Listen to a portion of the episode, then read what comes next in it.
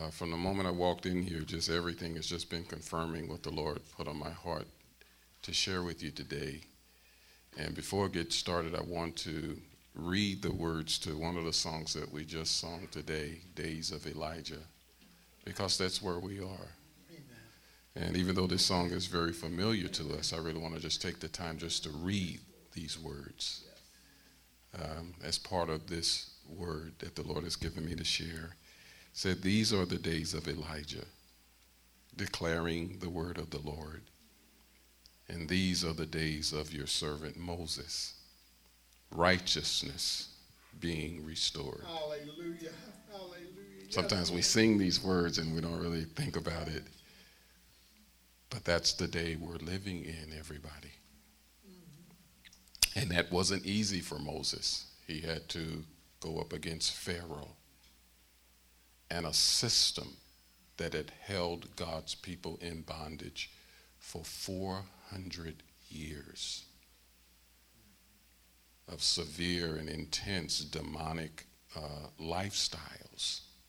You have to understand that when that the arrogance that Pharaoh had wasn't just him as a leader, it was the arrogance of that entire nation. That man was just simply the face and the voice of a nation that was very proud and very strong in their demonic system. That's the reason why he, uh, Pharaoh so, so arrogantly said, "Well, who is this God?" Yes. As we all know the story, uh, Moses threw down the rod and it became a serpent, and they weren't even impressed. You would, we're thinking, as believers of God, who see a miracle, you know, if we have a miracle today, even amongst God's people, man, they'll just, that'll be on the news and C N N, and, you know, everybody will take out their cameras and start taking pictures and everything, and these guys didn't, didn't flinch. Seeing a rod turn into a snake. Why? Because Pharaoh could just snap his fingers and say, "Hey, guys, do the same thing." Which tells you that they were quite accustomed to seeing supernatural things happen. And America is so deceived that we think every time we see something is supernatural that it's God. Right. But everything supernatural that happens is not godly. How many of you know that? That's right. So these guys weren't even impressed with what they just beheld. But as we know, uh, the serpent that that Uh, the rod that had been turned into a serpent, it devoured the serpents that had been established and created out of the demonic realm. And even as the story goes, as God brought on the plagues upon Egypt, these guys would just go and duplicate them. Isn't that something?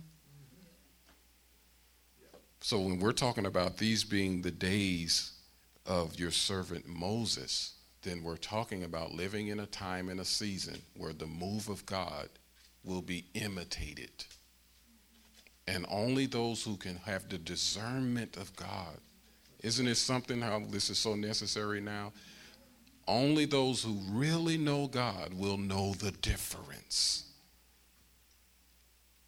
My Lord.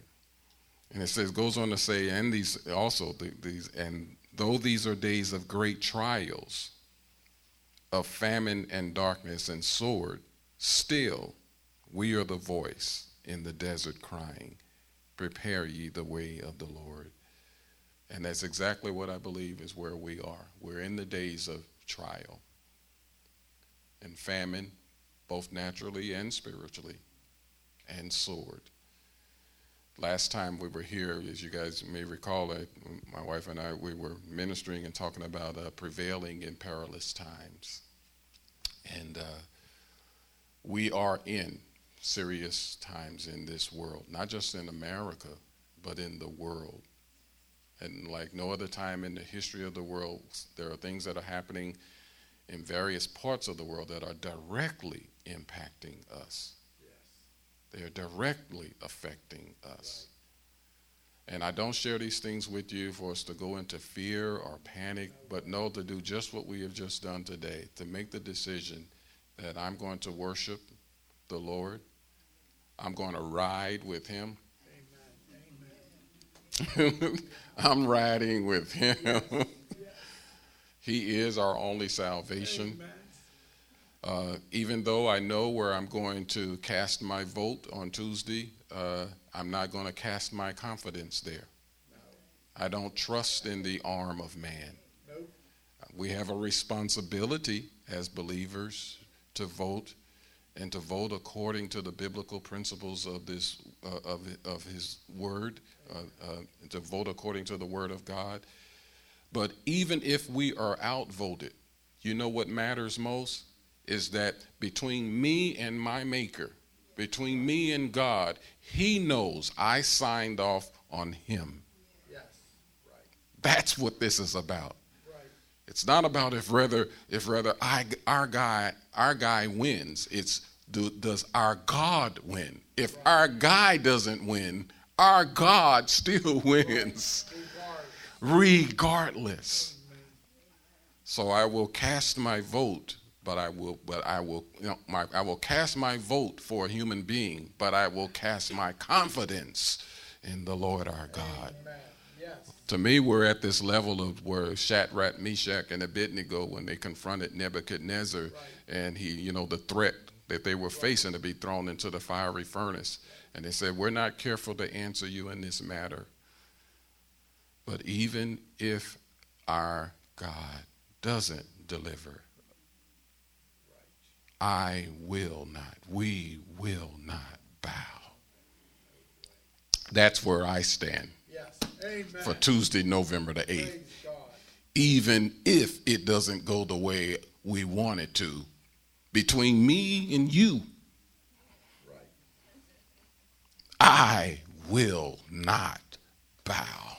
And I want you to understand that when that uh, when God has a church in America that's like that, right. that refuses to bow, you can outvote me. You can outvote me, you can outnumber me, but you cannot overthrow our God. That's the history that we have as believers. I'm talking about our legacy here today. Time after time after time, God's people have been in prison, they've been in slavery, they've been in bondage, they've been under dictators, they've been under socialism, communism, they've been under Roman rule, we've been under so many things, but nothing has ever been able to stop the move and the plan and the will of God. Come on, bless the Lord in this place today. I share this with you because I know that you can be a little bit nervous about how this is all going to turn out. But I want you to know we win no matter what. The word of the Lord says, why do the nations rage, imagining a vain thing? Our God laughs from the heavens because he's already installed his king. Do you know that God, the King of Glory, has already been established? He's already been installed. He didn't. He, he, he, his position didn't come by vote. And no matter who gets voted in to go and sit in a certain position in one nation on this planet, you remember what Jesus told uh, uh, uh, Pilate? Told Pilate while he was, you know, going through uh, the trial and. And being questioned, and he says to Pilate, my, my kingdom's not of this world. In other words, you know what? It doesn't matter what you do to me, because no matter what you do, it's according to my Father's plan. The only reason why I'm here, about to be crucified, about to be executed, is because that's the reason why I came in the first place. Rome will not win. These Jewish leaders who are now feeling very satisfied that I'm in this position don't understand this was the plan all along.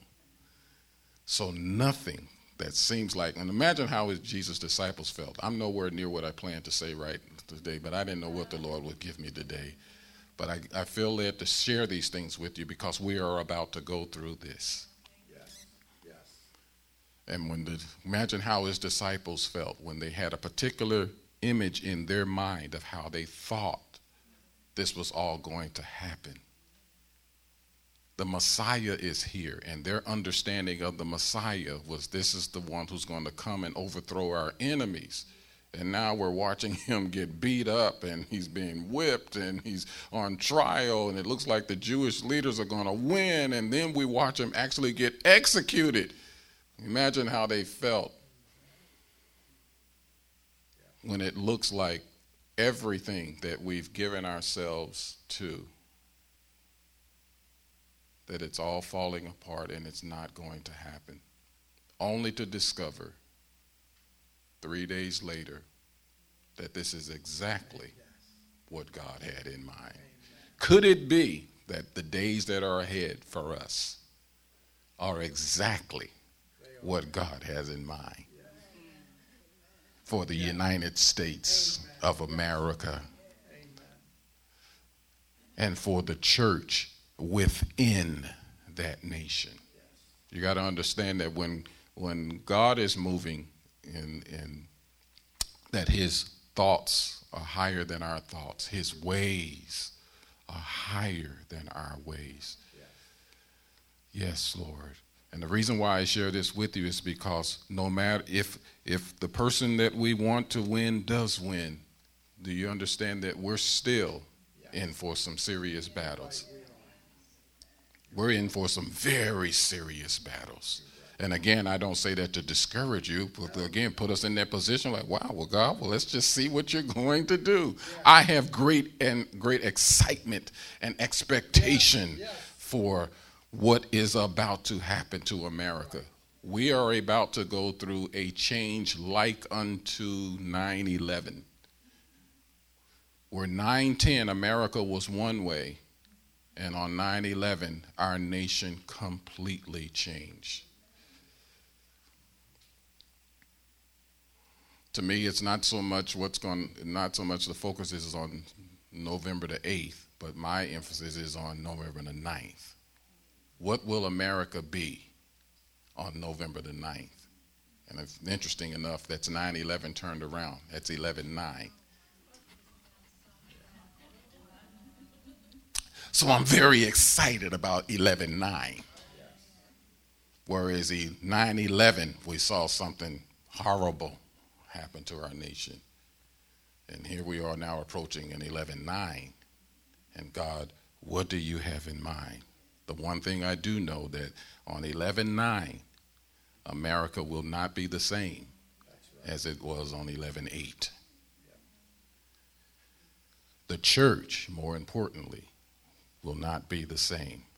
We have now reached the hour where we must discern the body of Christ. Who is really, and I'll say this from my city background, who is really down for Jesus? the, the, the line has been drawn now. Whose side are you really on? Uh, we've reached a point now where uh, even though they will use the terms and use terminology like like political view, but this isn't my political view. This is my conviction. Yes. This is my conviction. And now we've reached a point where our convictions can cost us our jobs. You're right. That's where we are. Yeah. That's the line that the enemy has now drawn. There used to be a time when the you could just live your Christian life and you don't bother anybody on the job and nobody bothers you. And, you know, who cared what you really believed or thought? But now it's reached the point where even with our quiet, not bothering anybody, you know, lifestyle, even that is offensive. Isn't it crazy? If I don't go to this, if I don't attend that, if I'm not a part of this agenda, if not a part of this meeting and this group and this special interest activity, then it automatically lets everybody know that you're not in agreement with that. And I can't go to it. I can't be a part of it. Why? Because it would be me bowing down to Nebuchadnezzar's image, and I can't.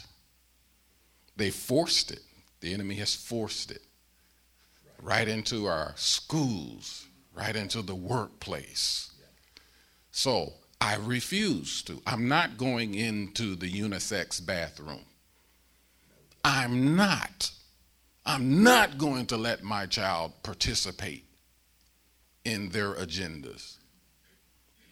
So now that we've reached that point, we need and are expecting God to move sovereignly on our behalf. But our posture has to be like those three Hebrew boys. God is able, school board, to deliver me out of your hands. But even if he don't, I'm not going to bow. God is able to deliver me out of your hands. Whoever sits in the Oval Office, whoever sits in the governor's office, whoever is the mayor of our various cities and townships, whoever is sitting on our school boards, whoever are our congressmen and representatives and senators, no matter who is even in law enforcement and our teachers and and our lawyers, our attorneys, and our physicians, and our healthcare specialists, no matter who they are, where we will run into the place where we'll need to compromise in order to keep our benefits or keep our status or keep our income. I refuse to bow to the enemy. That's right. We've reached that point. Right. It's going to cost us some relationships. Yes, it is. It's going to cost us some relationships. Mm-hmm. That's why I said this is deeper than just who wins. Let's just say that we have a conservative sweeping victory, but I want you to understand that it won't matter. Nope. Because now we have family members and friends and co-workers and school teachers and people in law enforcement and attorneys and healthcare. They're everywhere, who are opposed to anything or anybody that has anything to do with godly things, with godly ways. That's why the fight, it's it's on our soil now. It's in our faces now. And our posture must be, Lord, for you I live, and for you I die. And certainly we can do that because we already have brothers and sisters all around the world who have been under actual physical persecution. They have been laying down their lives. And now has it's come to us, America. I didn't expect this to be so heavy today, but I just sense the presence of the Lord. It's come to us now. And though they aren't, you know, we aren't in the position of being lined up in the street and, and uh, to be shot, even though we aren't being put in prison to be tortured, we are at least at that first level of, will you compromise in your walk with God in everyday life? My Lord God, I want to just share with you in these just these brief moments. As you know, I'm always writing something. My wife and I, we are writers, um, and um, you guys are going to get the first, the the the first of this. This is actually going to be coming out. Many of you know that every single week we send out a newsletter to uh, uh, the folks that are on our email list. Uh, So Gary, you're going to get it. You'll hear it today before you before you open up the newsletter this week. And it's called "We Must Be Prepared for a Battle." My my overseer, who happens to be my older brother, um, we were in a text messaging conversation. Him and a couple of other uh, of my colleagues. We're part of what's called the Urban Pastors and Leaders Alliance. It's uh, headquartered in Saint Louis. and. And so the, um, we were texting and talking about the election, uh, how the church is going to need to respond, what we need to be doing, talking to with our congregations and the people that we're in relationship with. And I brought up this point of what I just shared with you about no matter who wins, the church needs to get ready for a battle. And so he said, would you write that out for me? You know, write in, write in a, an opinion editorial that I can put. I'm like, okay. And he's like that. I need an opinion editorial. So I'm like, okay, I don't know what he's going to do with this, if this is going to show up in the newspapers in Saint Louis or some magazine somewhere, but okay, I'll write. And then uh, this week he told me he shared it with the intercessors in our home church back in Saint Louis. And every year he hosts what's called an Urban World Summit, where various leaders across the city gather uh, to discuss and talk about and provide answers for dealing with inner city issues in Saint Louis. And so this year was the th- is the thirtieth year of that summit. And he may have had copies of this uh, made and distributed throughout the summit. So I don't know how far this is going, but I want to share it with you guys today. It goes like this. Like millions of people in America, I was engaged in a texting conversation about the upcoming election and what it will mean for American churches and in, in our country. My conversation was with gentlemen that I highly respect and whose views and opinions are very important to me. And while many conversations are leaving people conflicted, I tend to focus on what we're going to do on the day after the election, the day after casting my vote and my candidate candidate has either won or lost. Since I'm a man, a husband, a father, a life coach, an ordained minister, and an overall nice guy, at least my wife of thirty-five years thinks so. She still smiles, so I guess it's okay. I must say that the various issues surrounding this e- election have left, in my humble opinion, millions of people of faith very anxious about this year's outcome. There are various camps, denominations, and groups who are vehemently opposed to one another's political views, even to the point of questioning the legitimacy of one another's faith. In other words, and I don't know if you've heard this kind of conversation, how can you say that you are saved if you're going to vote for Trump? Yeah. How can you even say you are saved and you're going to vote for Hillary? It's reached that level. Yeah.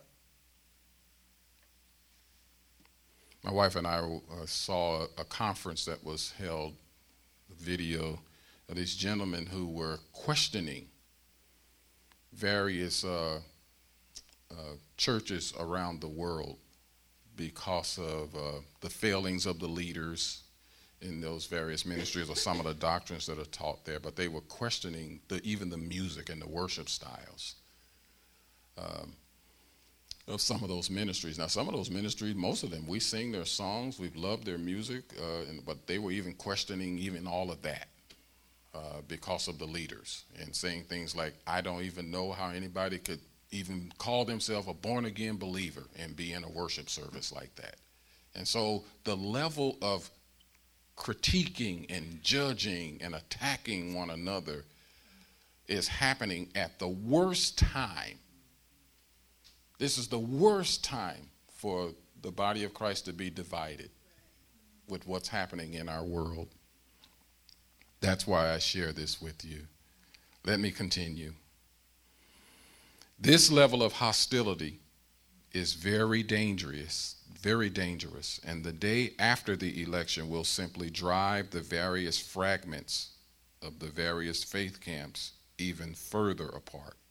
If we're in this much of a battle before the election, imagine what's going to happen on the day after, when one side or the other has won. How, what will be the response to that part of the body of Christ that was on the losing end? That's the question. How will the losers of the election, the body of Christ, how will they respond? Wow.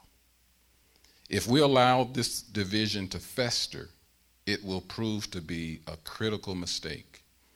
After the election, regardless of the outcome, people of faith will need to rally together like never before. And that's because many American Christians who are leaning towards a conservative as the president, we see a loss as the signal to the progressives that they can now launch overt attacks against religious liberty in America.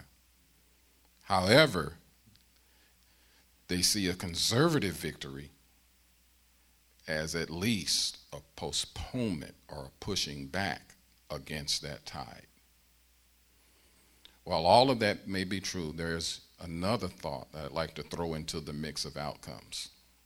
The way I see it, if conservatives lose this election, there will be, there will be an overt assault on religious freedom coming directly from the new government.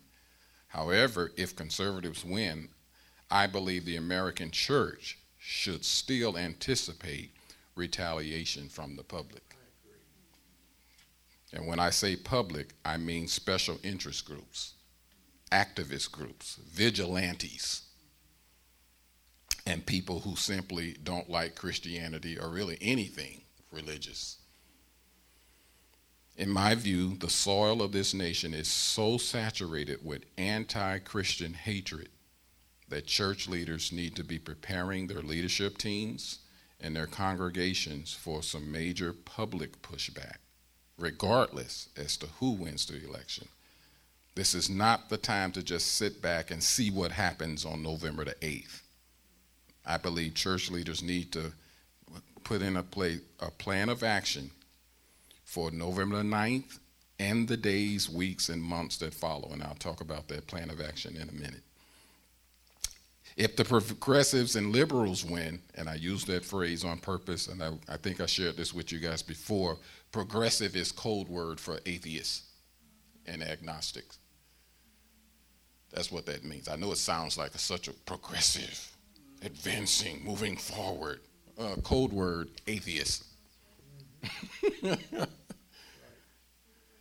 And I'm also been, I'm learning Uh, from the position that my wife are in, because we are working in the inner city, and the inner city is under the grip of the progressives and the liberals. So we have to be careful with our language. Here's the reason why. Not because we're ashamed of the gospel and ashamed of, no, no, but because we will lose the very people that we're trying to help.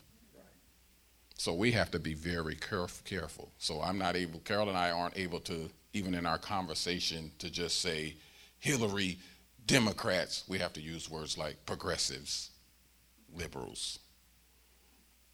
Because you do understand that our president over the last eight years has just been the face. And I hope you guys already know that presidents don't really call the shots. They're there as a face. Read the speech, kiss the baby, shake the hands, push the agenda. That's their job. They're just the face of something that's bigger that's happening. And now they're just trying to continue the agenda with a different face. So it's not the person. And we've been telling people this election is not about the person or the personalities. It's about the purpose.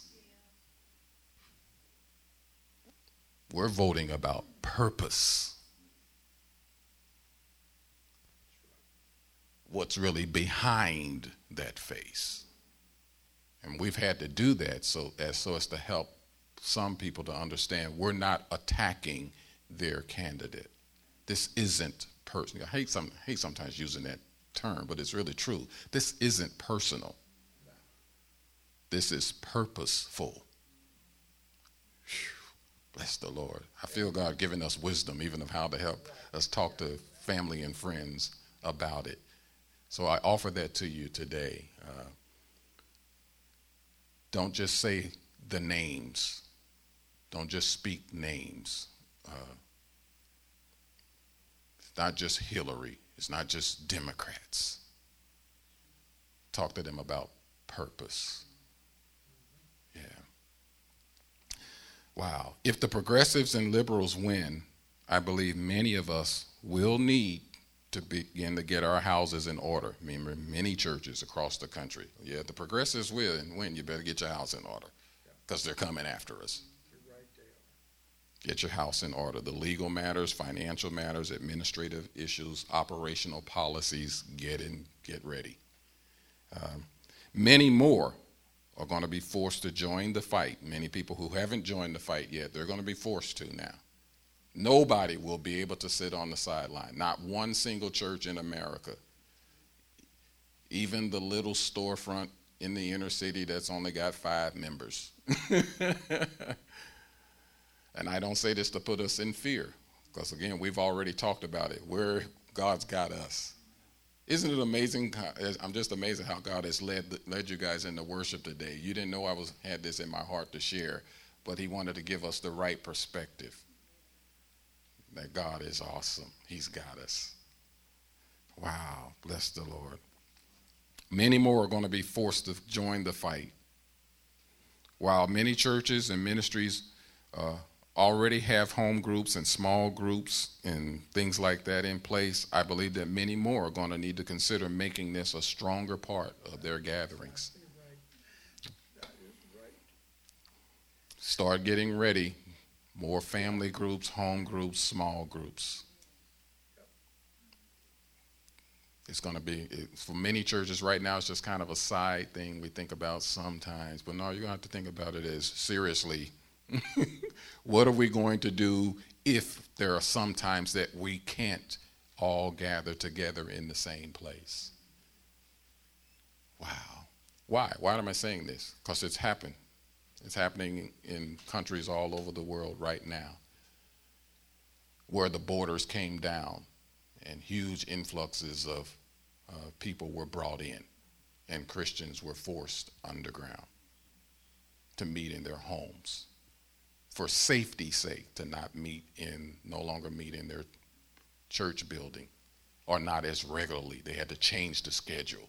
They couldn't do it on Sunday mornings. They had to shift it to other times when you didn't normally think of people going to church. Why am I saying this? Not out of fear, getting us ready. Getting us ready. Right here in America? Yeah, here in America. The Bible says in Proverbs that a wise man sees danger coming and prepares, whereas the simpleton does nothing and then suffers the consequences. Why am I saying this? Because if rather our guy wins or not, we need to get ready. Now, these are just some of the, the surface preliminary stuff. This is just some of the surface preparation stuff. I'm gonna get to the real, the real good stuff for us in just a second here. It's coming. It's coming. Um, However, if conservatives win, I think we might want to consider making plans to deal with the activist groups. In other words, if our guy wins, we still got to get ready to deal with activist groups who may stage protests outside or within our church services. It's all, reason why I share this is because it's already starting to happen. There's a particular church, I think it was in Detroit, inner city church, uh, a black pastor, and some people in the community just burst in one Sunday morning and interrupted the service with a demonstration. This is before. We haven't even gotten to the election yet. That's why I'm saying that. It's starting to happen now. People are getting more and more emboldened to voice their opposition to godly things and godly people. There was no violence, but they just interrupted the service. But I'm saying, if pastors and leaders are already prepared, we're expecting this to, uh, these kind of things to happen. We can already, even now, say, Lord, give us your strategy. Should something like this happen to us, how should we respond? What's the what's your strategy for us to be able to handle that, so that we don't, in a panic, start fighting them, pushing them, all of that? What if your strategy in your church? Well, if they happen to do that, then we'll just tell the musicians, all right, uh, uh, you can say, okay, Gary, go back there and play uh, These Are the Days of Elijah. Right. And let's sing.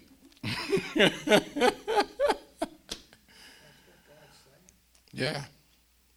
Then we, we don't panic. Nope. No one gets in a panic. I remember growing up in inner city Saint Louis and um, being a part of prayer gatherings, all night prayer gatherings, and there were people that sometimes would stumble into the church who were drunk, who were high. Once I saw a woman come in and she was uh, manifesting demons, totally interrupted the service. These pe- these folks, I didn't know. I didn't, you know, I'm just a kid, and I'm watching this as like on cue. The pastor just simply just They got up and they just started binding the power of the enemy, working on this woman. And so they took what could have been an awkward moment and it turned into a deliverance service. That was the sixties. Could it be that God would allow these kinds of things to happen so that we step up and do what we're supposed to do? We don't panic. We don't start, no one starts screaming, and we don't call security. No, no, we're going to deal with this right now. You want to confront the people of God? Then that we're just the people of God. But do you want to confront the God of the people? See, they're trying to confront the people of God, but we've got to come back with the God of the people. Yes. Come on, bless the Lord. Hallelujah. Some powerful things are going to happen in this place. Yes. Yes. Yes. I expect the barn to have an invita- have the reputation of folks that show up with intentions to do harm, who fall under the presence and power of God, not when they get to the door, but as they're driving down, that they sense the presence of God, the fear of God, where the angelic hosts that have been assigned to this place stop them in their tracks.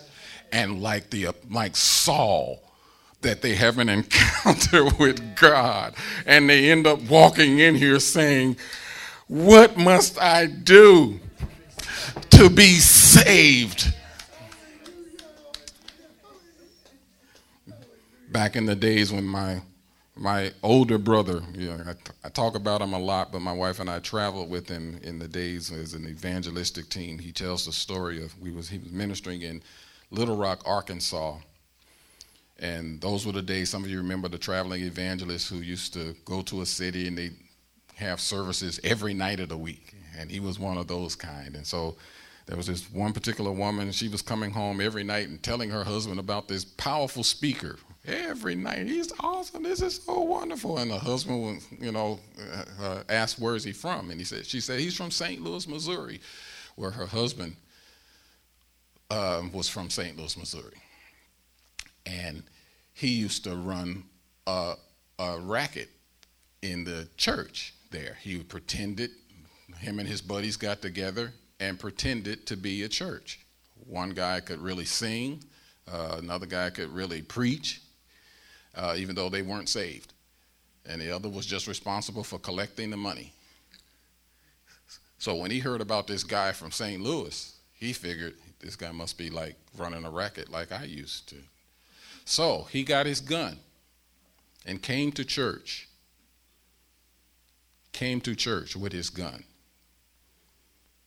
with plans to shoot this evangelist from Saint Louis. He tells in his own, he tells us the story because we wouldn't have known this. He, he said, as soon as I walked into the foyer of the church, the fear of God came upon me.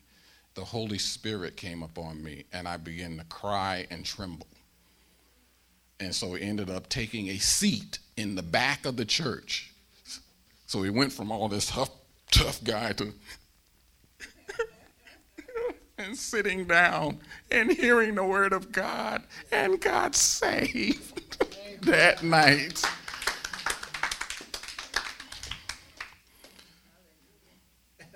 That's what I'm looking forward to.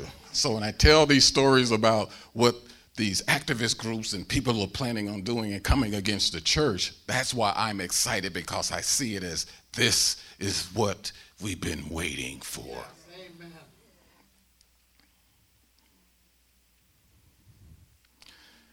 You know, the Lord had already told the church to go into all the world, preach the gospel. He told us to go and make disciples. So we wouldn't go as Americans. So you know what? God is setting up the situations for them to come. And even though they will come with wrong motives and intentions, they will encounter the power of God, the presence of God. Yeah, they're going to send their spies in here. And when they come, guys, love on them. Just love on them. They'll send their spies. Yes, they will. because they want to hear what's taught here and what's said here and what can we grab, grab a, what message can we grab a hold of that we could use against them. But while they're sitting there, let them encounter the Almighty God. Love on them, grab them, hug them. So glad to see you today, because you never know who they will be. Yes, Lord. Now you see why I'm so excited. Amen. I realize there are those who are from certain camps who may feel like I'm inciting fear and speaking negatively in such a way that it can bring panic upon many in the church. And actually, I'm just asking church leaders to implement this Proverbs twenty-seven twelve principle that says, and I've already quoted it, a prudent person foresees danger and takes precautions. The simpleton goes blindly on and suffers the consequences. That's Proverbs twenty-seven twelve. Yes, I say this with great caution. I know this can sound alarmist and overreaching, but we need to realize that this election is not about winners and losers. This is about the way our society will view the church on November the ninth and beyond. And I want you to consider this, that no matter who wins the election, the church will be in the middle of a battle.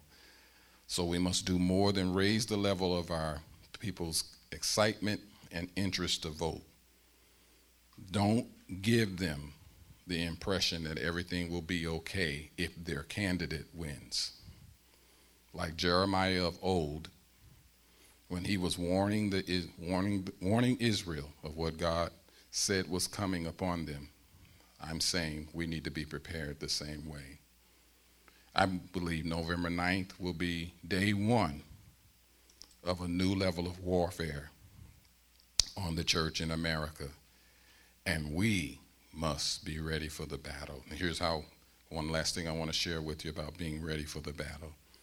I believe it's time for us to prepare the church to, to pray. And I mean daily prayer, around the clock prayer. I call it, even if we don't do anything else on the agenda, prayer. How many times have you found yourself coming and all that you planned to do, you didn't do it? I love it. Don't you love those times where the Holy Spirit just interrupts all the plans? Amen. And you may be wondering, why is God interrupting our service today? Why is God interrupting what we planned to do today? And it's because he knows who will be sitting there in our midst. And even if no one is there, he knows what he is imparting to us that we're going to need to take home or take to our job that week. I trust the Holy Spirit at that level. Something that I shared with our folks on Friday night was is basically this. I'll give you these this these couple of scriptures and then I'll stop. First one is Romans five, verses ten and eleven. It's in the New King James Version of the Bible. It reads, "For if when we were enemies were reconciled to God through the death of his son, so much more, so much more, having been reconciled, we shall be saved by his life. And not only that, but we also rejoice in God through our Lord Jesus Christ, through whom," and here's the key, "we have now received the reconciliation." Now, the word reconcile, it means to make oneself, um, uh, to become friendly with. Somebody that you were estranged or you were uh, enemies, that you get reconnected, to reestablish relationship between two or more people, to settle a quarrel or to settle a difference. Uh, some of you use that word when it comes to accounting and bookkeeping, reconciling. That's the same thing that happened between us and God. Now, when you look at Uh, the passage of scripture, scripture, Second Corinthians is the second scripture I want to give you for today. Second Corinthians five, verses seventeen through twenty-one. And it says, "Therefore," and you all of you are familiar with this, it says, "Therefore, if anyone is in Christ, he is a new creation. Old things have passed away. Behold, all things have become new." Then verse eighteen. "Now all things are of God, who has reconciled us, there's that word again, reconciled us to himself. How did he do it? Through Jesus Christ. And then here is our ministry. I want you to think of this as our ministry, and has given us the ministry of reconciliation. Verse nineteen, that is that God was in Christ, God was in Christ reconciling or settling the difference between the world and himself, not imputing or counting their trespasses against them, and has committed to us, God has committed to us the word of reconciliation. I bring this up because, remember I said, you got millions of believers are on one side of this political battle, millions on the other. No matter which side we end up on, you know what we're going to need to do? We're need, going to need to bring the word of reconciliation. We are ambassadors, representatives of Christ. Yes. And on November the ninth, I want you to see this as the time for us to launch into the ministry of reconciliation in a fresh and a new way. It's not about arguing and battling for our point, for our perspective. One thing me and my wife learned in our marriage was that it was more important. I, I, I really had to learn this one as a husband. All the husbands don't say anything yet. Wives, don't look at them funny when I say this. Many of us husbands have to learn the difference between winning an argument and winning your wife. It was far better to win her than to win the argument. Why am I saying that? Because the, men, the word of reconciliation will have to operate in our lives on November the ninth and following. It's not important to win the argument. We'd rather win our brothers and sisters in the Lord. And let God work it out in their own life. For all who voted for the progressives and the liberals, for all of the believers. And I want you to know why so many believers are voting for the progressives and the liberals. And that is because the issues of justice are very important to them.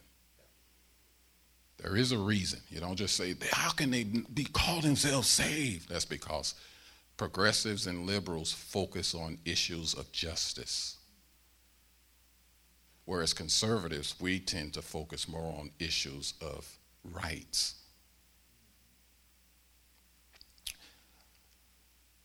Only the body of Christ has the wisdom given to us by God to establish both justice and rights, or liberty, justice and liberty. Remember what we said at the end of our pledge, with liberty and justice for all. But if you got one side that's focusing on liberties and another side that's focusing on justice, then you've got believers who are going to go with whoever is emphasizing what's most important in my life right now. So if you have believers who already feel, I have the liberties that I need, but I don't feel I have the justice, then that's why they're going to lean towards that. And you got other believers, conservatives, we tend to think in terms of, well, I'm not dealing with issues of justice. The issues that are most concerning to me is, will I have the liberties? And now can you see, only in Christ do you have liberty and justice for all. Man can't work that out. Nope. Governments have tried for thousands of years to work this out. And some governments have just said, look, I don't care about liberties or justice for any of you. I'm the guy at the top. It's going to be the way I say. And in the midst of those type of governments, God's church has still flourished. Amen. And what drew people to God's church under governments that did not care, because in his church, in the kingdom, they saw liberty and justice in Christ. Amen. So this is the word of reconciliation we're going to need to bring to our brothers and sisters, that I know that the issues of justice are very important to you, but the justice that you the, but the justice that you are trying to vote for and put it into the hands of a system to bring to the world can only come through Christ. And of course, they're going to argue with you about the liberties issue. You can even tell them, yes, you're right. Many times conservatives haven't done a good job by putting so much emphasis on liberties, and they haven't taken care of the matters of the poor and the and the disenfranchised. I, I know, I, I know, I know. But we shared this with our people on on Friday night, and that is because our perspective is this. The issues of justice and helping the poor and the widows and the disenfranchised, God never intended that for, to be the role of government. That was supposed to be the church. So when we're voting for liberty, what we're asking for is we want the liberty to be able to be the church. Because if we can continue to be free to be the church, we'll deal with the issues of justice from the church. Yeah. Now you see why God is working on the church, because now he had to get the church out of stop chasing money and the next big thing that's going on, and start doing what the early church did, who took care of the people in the world that nobody took care of. Do you understand that the progressives and the liberals wouldn't even have a leg to stand on if the church in America had been doing its job all along? They wouldn't even have a platform, because the people in the communities would go, well, I get that from my church. What are you guys talking about? I get that from my church. Or here's an even better one. My family takes care of that for me. Could it be that reason why the message of jubilee and prosperity that God sent into the church, especially in the eighties and the nineties, was because he was trying to position us to do justice? Not just our own personal wealth and prosperity, but to take it and do justly. Wow. And so I'm praying for, um, God, give us another chance. That's what I'm praying. For November the eighth. God, you don't have to. You really don't have to, but we ask you to. Give the church in America one more chance to get it right. Yes. Amen. And even if our guy doesn't win, still, God, right. Give us another chance to get it right. Bless the Lord our God. Come on, bless him right now. Thank you, Lord. And I'll stop here at verse twenty. Second Corinthians chapter five, verse twenty says this. Now then, we are ambassadors for Christ, as though God were pleading through us. Isn't that amazing? We are ambassadors for Christ, as though God was talking to the world through us. We implore you on Christ's behalf, be reconciled to God. For he made him, he's talking about Jesus, he made him who knew no sin to be sin for us, that we might become the righteousness of God in him. Amen and amen. Lord, we just thank you right now. I just feel led to pray um, for Tuesday, for the body of Christ. And even as I'm praying, guys, if, if any one of you, if you sense a prayer in your heart just to pray out, you can just uh, raise your hand and I'll acknowledge it, and we'll pray. We'll make this part of corporate prayer, praying together. And I'll just get started.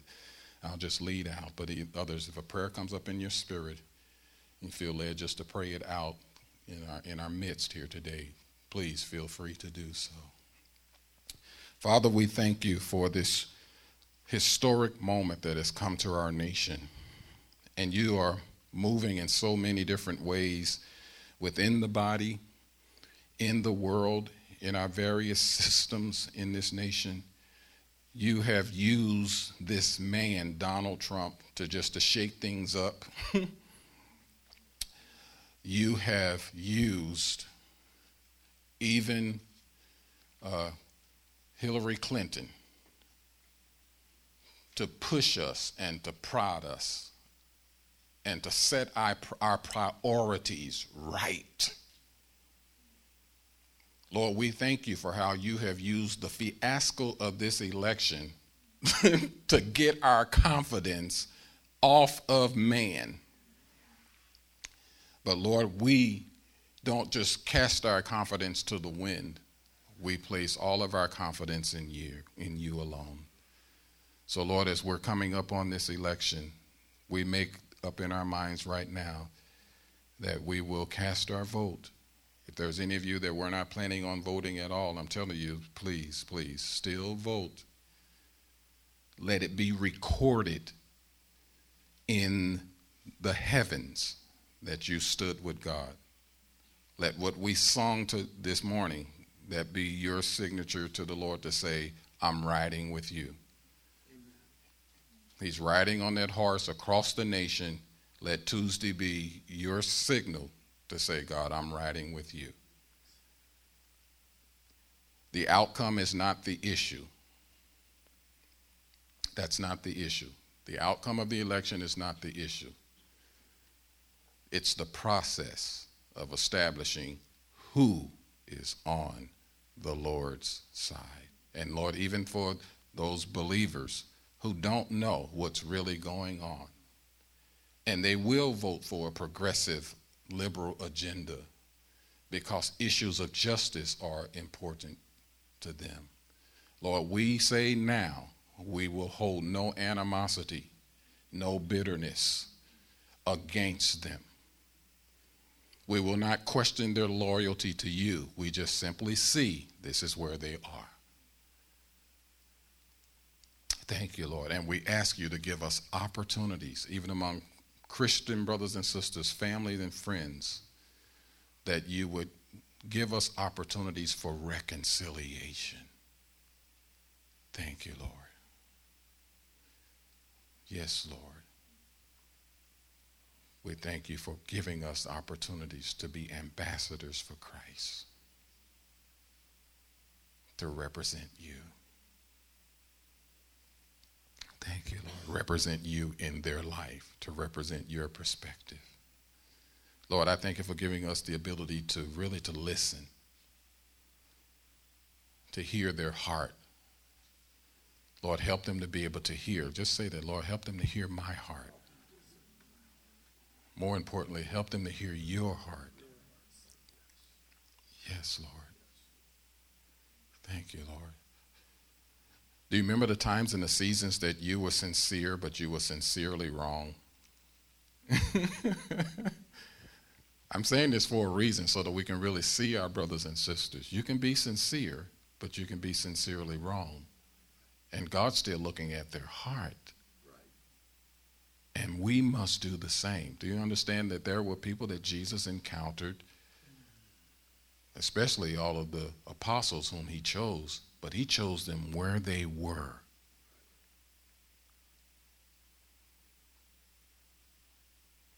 They were not fit for service when he met them, but he still chose them where they were at that time. And he walked them through a three-year process. He appointed them apostles before they were even ready to be apostles. So why am I saying that? Because there are brothers and sisters who are going to vote a certain way, and they are where the disciples were when Jesus first met them. That's just where they are in their walk right now. And perhaps the next few years will be part of their journey to coming into finding out what I just did and I didn't know. But he doesn't want us alongside alongside of them the whole time saying, I told you, I told you, you should have listened to me. He wants us continuing the word of reconciliation. Because what happens is we start to understand their heart a little bit better. And we begin to take up the causes of justice on our own, for ourselves. Thank you, Lord. Anybody have a prayer that you wanted to pray out? We'll just join in with you. Thank you, Lord. I'm looking at you. He always is ready to pray. Thank you, Lord. Lord, thy kingdom come. That's what I heard. When you go in and cast your ballot, I want you to take a moment and pause and just say, Lord, thy kingdom come and thy will be done on earth as it is in heaven. Amen.